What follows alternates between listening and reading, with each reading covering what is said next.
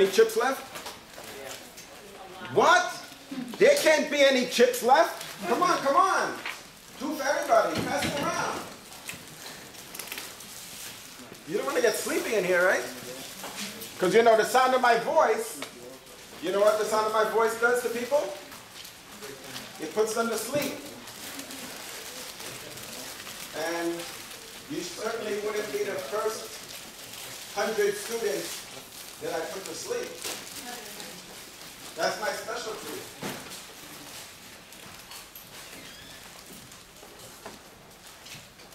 All right. This is going to be fun. what, that doesn't sound convincing? So what happened to Atlantic City? I'm here. That's what happened. because your success is my number one priority. So here we go. All right, what I'm gonna do is, I'm gonna, we're gonna do a, a little ethics test, okay? What I'm gonna do is I'm gonna pass around the attendance sheet. And what you do is, in the box, next to your name, you check the dates that you attended. All right? Then at the end of class, what I'm to do is I'm to call attendance and see if you're actually here, or you just mark some, you know, somebody present for your, for them, you know, one of your friends, your homeboy, right? All right. So ethics, right? So it's a test of integrity. So you go ahead. You'll see your name there. There's uh, over hundred students on our team. A hundred. Over a hundred students on our team. And you just look, it says the date, August 22nd, no, August 27th, September 3rd, September 17th, September 24th, that's today. So just put a check in the box next to your name for the dates that you are present. Then at the end of class, I'm going to go through the attendance. All right?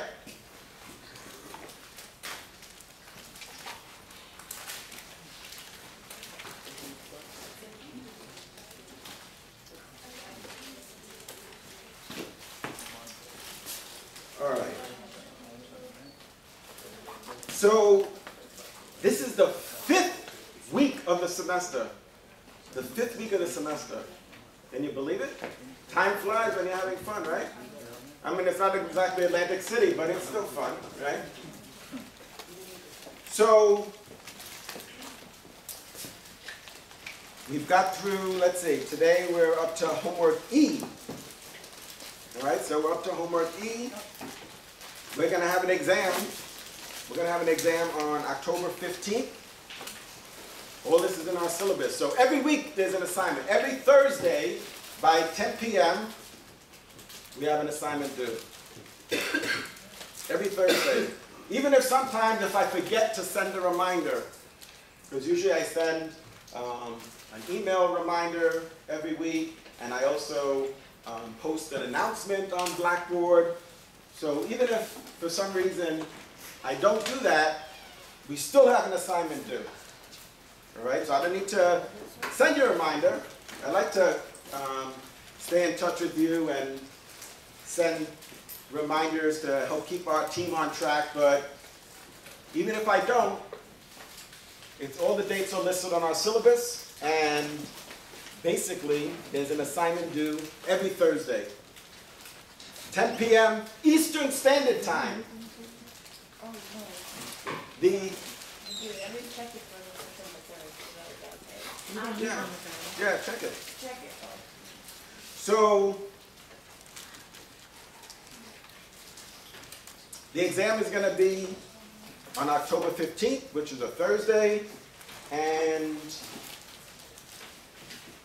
I'm hoping that everybody gets a hundred. You can do it.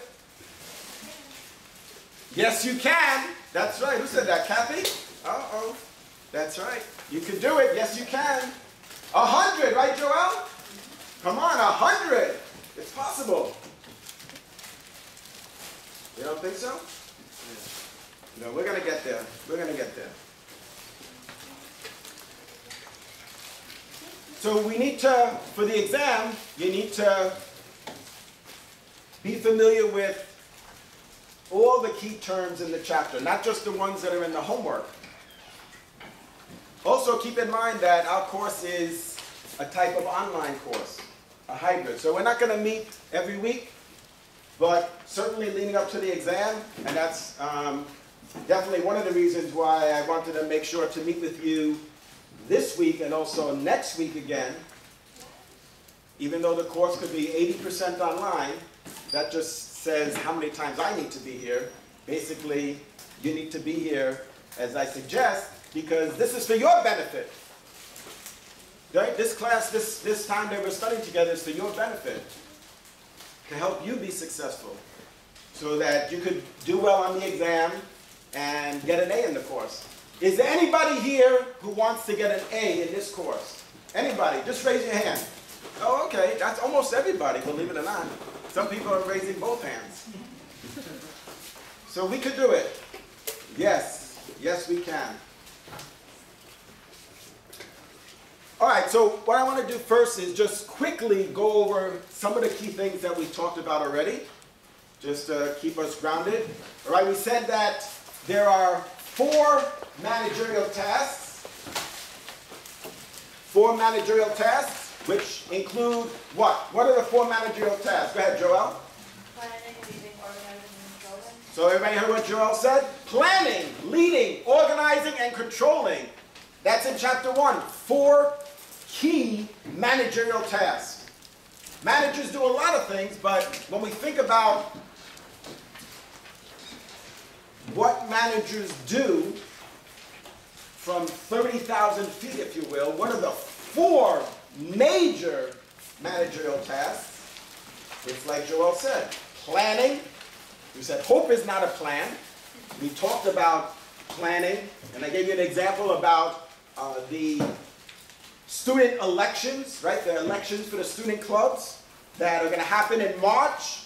I'm already working with students. We're planning that now. What month is this? Anybody? September. So this is September. Planning. So I'm already working with students planning on an event that's going to happen in March. So that's almost six months from now. But you have to have a plan. And an organization has different types of plans. What are some of those different types of plans? Go Alexis.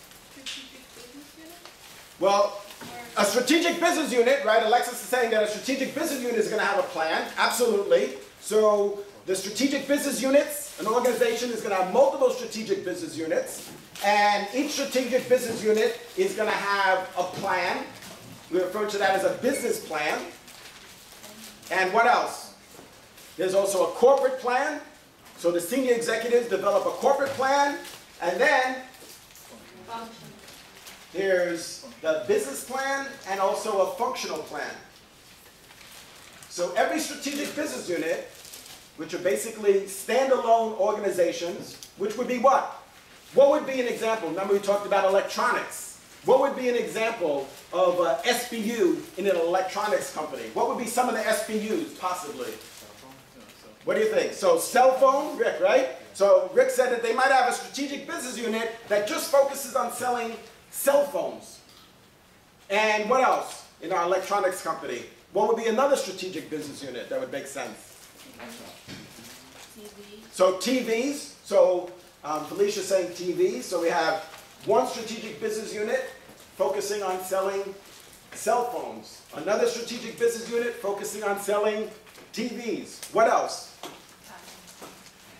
Radios. Radios, so we'll have a separate strategic business unit that just focuses on that.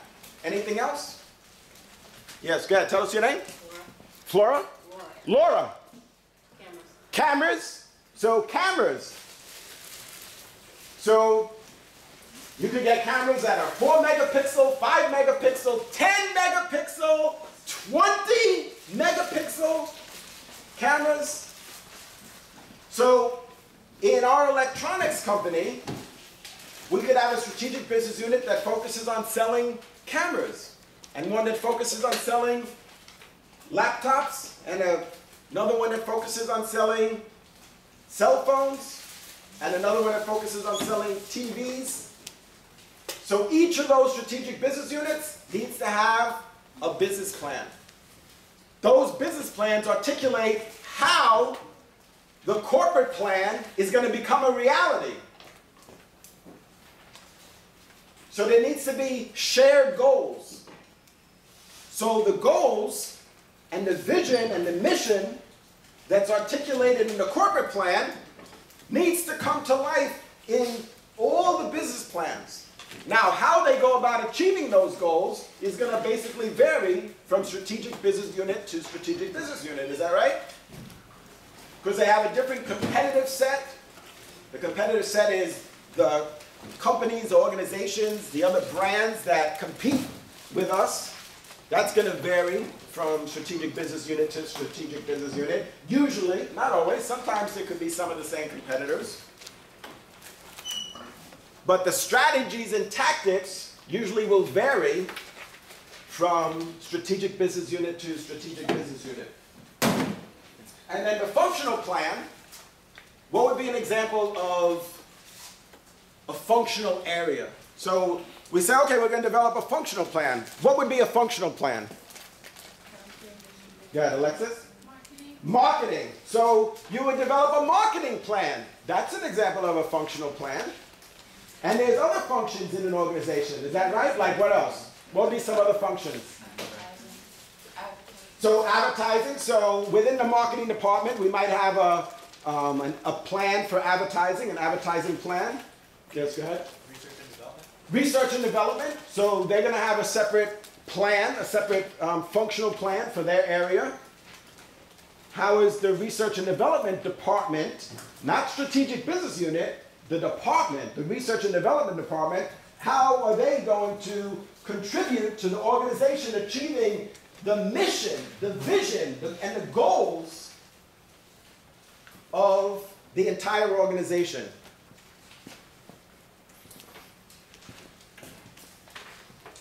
We talked about also leading, and we said that in order to lead, you need to have power. Because what is our biggest challenge as a manager? What's our biggest challenge? I heard like something like like a hundred people's voice in my ear. Yes, tell us your name. Victoria, Victoria, go ahead. getting people to work for you. Getting people to work for you. Getting work done through others. That's our challenge. It's not easy to get work done through others. We said that if you're successful in getting work done through others, it's because you have some power. And we need to understand, in order to be effective managers and effective leaders, we need to understand the source of our power. So, what could be the source of our power? What was that? Position. Position. So, what we call legitimate power. So, legitimate power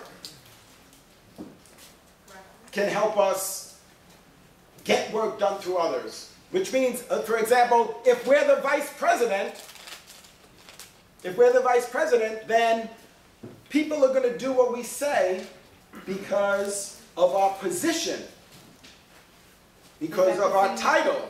So that means that we have legitimate power. Yes, go ahead. Tell us your name. Jennifer. Coercive power. So Jennifer said coercive power. So people on our team will do what we ask them because we have coercive power. Which means what? What is coercive power? You want to tell us, Jennifer? You have the power to discipline people or So you have the power to discipline people, which the most obvious way that we could discipline people is to fire them. So if you have the ability to fire somebody, then you have coercive power.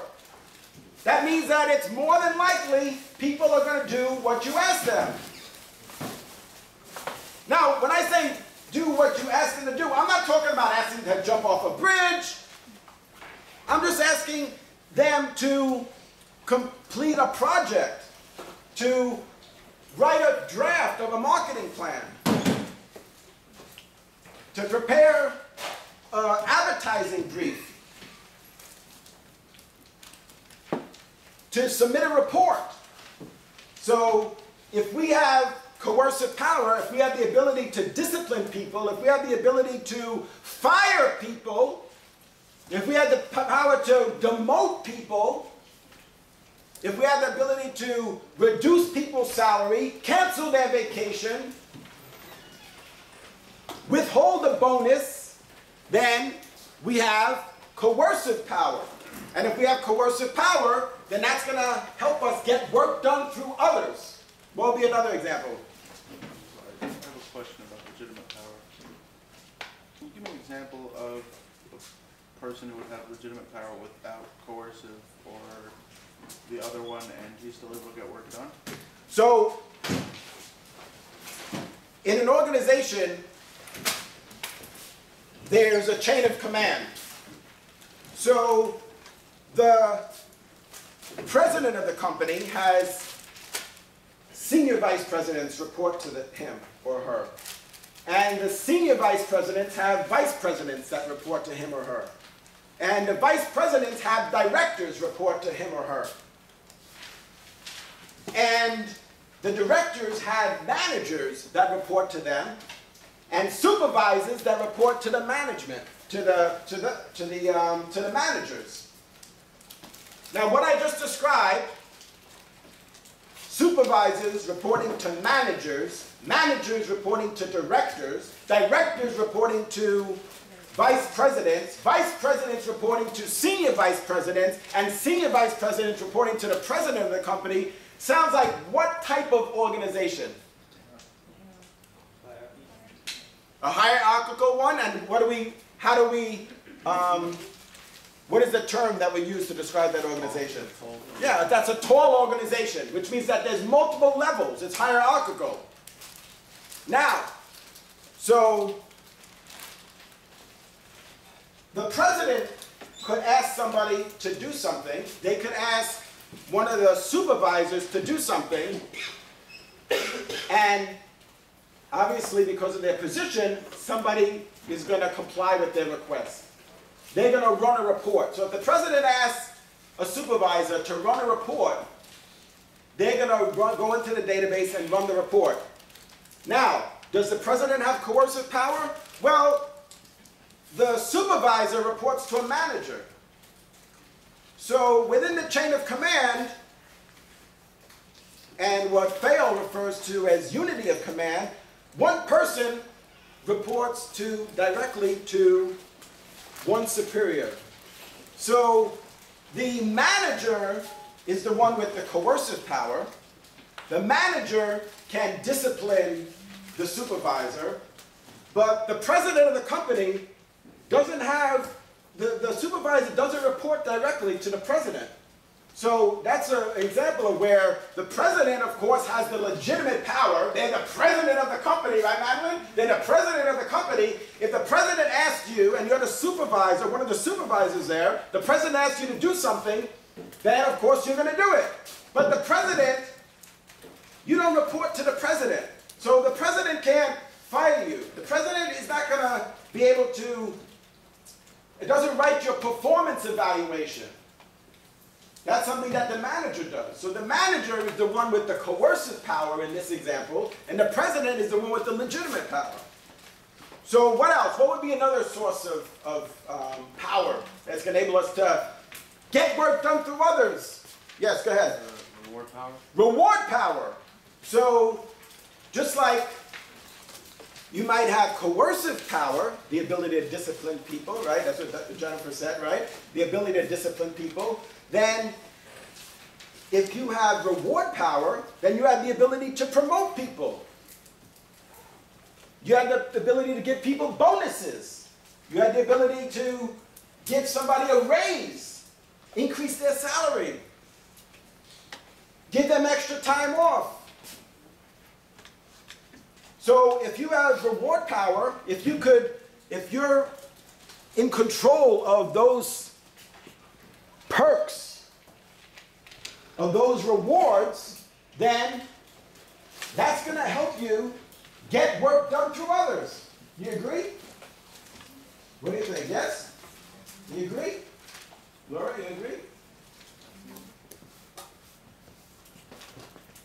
So you need to have a source of power. What else? So we talked about legitimate power, we talked about coercive power, reward power. Joel? Restaurant power, Referent power. So what's referent power? If we have referent power, But people would get work done others because they respect him so that that person can get work done through others because the people that they're managing or they're trying to influence respects them or likes them. So they're not the vice president or the senior vice president, but if they ask you to do something, you're going to do it because, not, not because they're going to um, fire you, you're not worried about them firing, but because you respect them.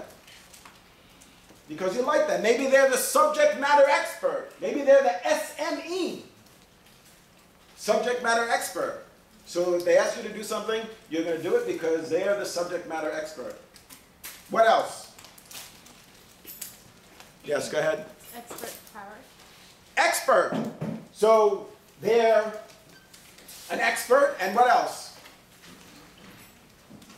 So we have legitimate power, coercive power, reward power, referent power, expert power. So those are sources of power that are going to enable us to lead. In terms of managerial skills, we said that there's three. What are they? What are the three managerial skills? Who remembers? Conceptual skills, human skills. Does this sound familiar to anybody? Technical. So, we said that there's three managerial skills, conceptual skills, human skills, technical skills. Does that ring a bell? No. Does it ring a bell to anybody? This might come as a surprise to you, but that was one of the homework questions. I know, scary, right? So, conceptual skills. What are conceptual skills? The ability for a manager to evaluate and analyze. So, do you think that's an important skill? If you're going to plan, lead, organize, and control, do you need to have conceptual skills? Uh, it's mostly used on the high, uh, uh, like top, like CEOs or CFO, CFO because um, they need to find the problem and solve what need to be solved. So, depending on your level in the organization, um, tell us your name. Uh, Dixon. Dixon, okay, I thought it was Dixon, but I thought like maybe there's like a 50-50 chance there. Okay, Dixon. So what Dixon is saying is that as you move up in the organization, in that hierarchy, supervisor, manager, director, vice president, right April? Senior vice president, president, that the level of decision making increases, the problems become more complex, and so the need to have conceptual skills increases. It doesn't mean that as a supervisor you don't need to have conceptual skills. Yeah, you need to have conceptual skills, but what Dixon is sharing with us is that as a supervisor, you're going to need to use less conceptual skills than the vice president. That doesn't mean that's always the case, but more often than not, that's, um, that would be accurate. That the need for problem solving skills, analytic skills, these conceptual skills are needed higher in the organization on a more regular basis. So again, don't get me wrong and think that I'm saying that if you're a supervisor, you don't need conceptual skills. Of course, you're going to utilize conceptual skills. but you're going to utilize them more at higher levels in the organization. What about human skills? What are we talking about when we talk about human skills? So we said managers utilize certain skills, three main skills. It's not the only skills. Go ahead, Jennifer. Pretty much the ability to communicate with others effectively and respectfully. So, the ability to communicate with others. We need to be able to communicate that shared vision, those shared goals, and do that effectively. So, in order to get work done through others, people need to know, write this down, people need to know what they're supposed to do. So, people need to know what they're supposed to do, how they're supposed to do it. So, people need to know what they're supposed to do, how they're supposed to do it, and importantly, why they're supposed to do it. So when we're trying to get work done through others, as a manager, we need to be able to effectively communicate what it is that we want people to do, how it is that we want them to do it, and why. Why it's important for them to do it. That is so critical. Very often, when people don't do what you ask them to do, so the, one of the main reasons why, even if you have the power, even if you have legitimate power, even if you have coercive power, reward power, referent power, expert, expert power, so you're the subject matter expert, even if you have power, Because managing people is not easy. I've been managing people for many years, and I'm not even a little bit embarrassed to say that it is extremely difficult to manage and lead people. It is extremely difficult to get work done through others. Because it's not enough to have the power. Because you might have the power and people still may not do what you ask them to do. Now, what I'm sharing to you is an insight. So, one of the reasons why they may not do what you ask them to do is because they don't know what it is that you want them to do. That happens very often. And why? Because what Jennifer is suggesting is there's no communication. There needs to be communication. You need to tell people what it is that you want them to do. And even if they know what it is that you want them to do, that doesn't mean that they know how to do it. You need to tell them how to do it. So you'll be scratching your head and say, I don't understand. Coach said, I got power. I got coercive power. I could fire people. But yet, I have an employee who won't do what I ask. And so, remember that it could be that they don't know what they're supposed to do, or they don't know how they're supposed to do it, and really importantly, they don't know why they're supposed to do it. Need to know why. There needs to be communication. They need to know that what you're asking them to do is important, that it's urgent. Because if they don't know why they're doing it, then they're not going to do it.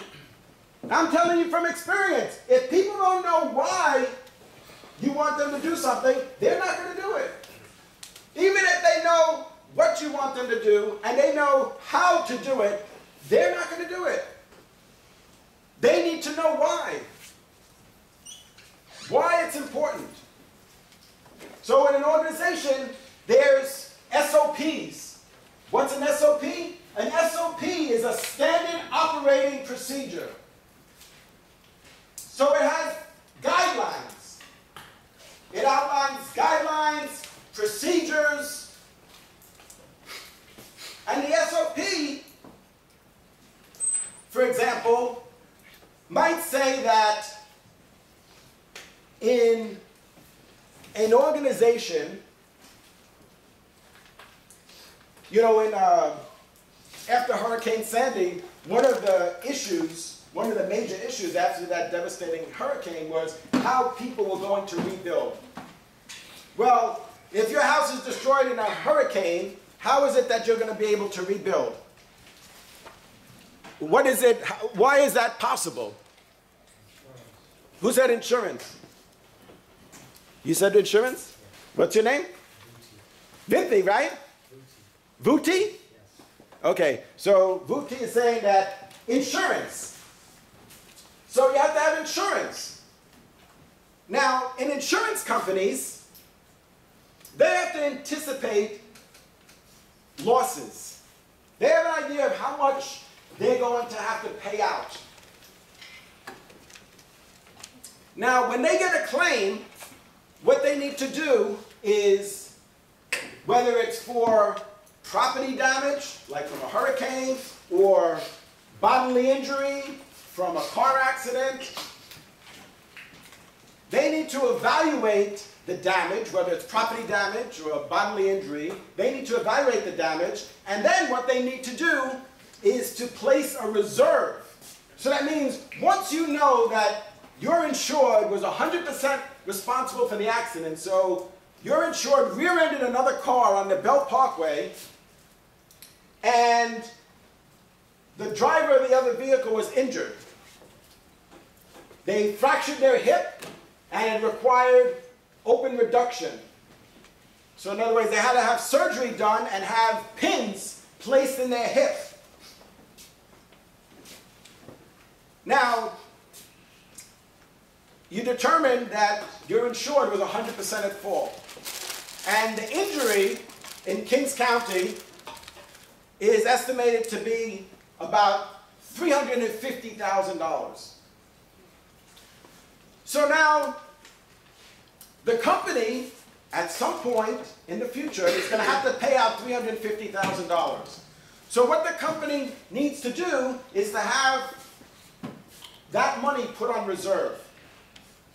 So typically, this is considered to be very important in an insurance company. Because you're collecting premiums all the time, millions and millions of dollars in premiums, but you need to expect to make payments for losses. So once you know that the insured is responsible for $350,000 worth of damages, the company is going to have to pay that. A reserve has got to be made. That money has got to be put on reserve. So the SOP, the standards of performance, say that that has to be done in seven days. Now, the way I explained it to you, I think you understand that it's important to do that quickly. The company needs to know where they stand financially. Does that make sense? That you're collecting these premiums, but you're thinking that, well, you're making all this money and everything is great. What if you waited six months and then put the reserve? Isn't it kind of too late then? Mm-hmm. So, if the if the standards of performance say seven days, you might not, if, if we didn't have this discussion, you may not think that that was urgent. You might just say, oh, seven days, seven weeks, seven months, whatever. It doesn't matter. But being business students, you understand that. Well, wait. Um, there's four sections. One of them is auditing, one of them is regulation, um, one of them is um, financial, um, regulation, which includes taxation, and the fourth one is what's called BEC, which is business and economics. So, thank you. Um, second thing is, I screwed up, but it's for a semi-understandable reason, and you're probably gonna say no, but worth asking. Um, the second survey Mhm. questionnaire, basically, when you emailed out that it was due, I thought that it was the first questionnaire, again, you were sending a reminder because you copy and paste everything. Mm-hmm. Um, so I didn't do it, Oh, you could do it now. That's fine. It's still open? Yeah, the questionnaire, yeah, it's still, you use, the link is still there, it's still open. Yeah, yeah, I kept it open Perfect, thank you. I was Yeah. just getting really nervous because like I've been busting my ass this semester to keep on top of everything.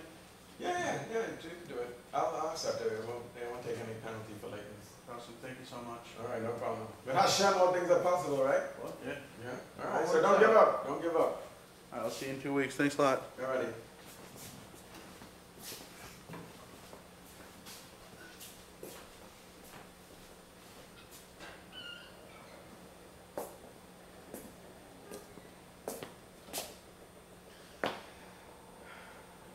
No more Oreos.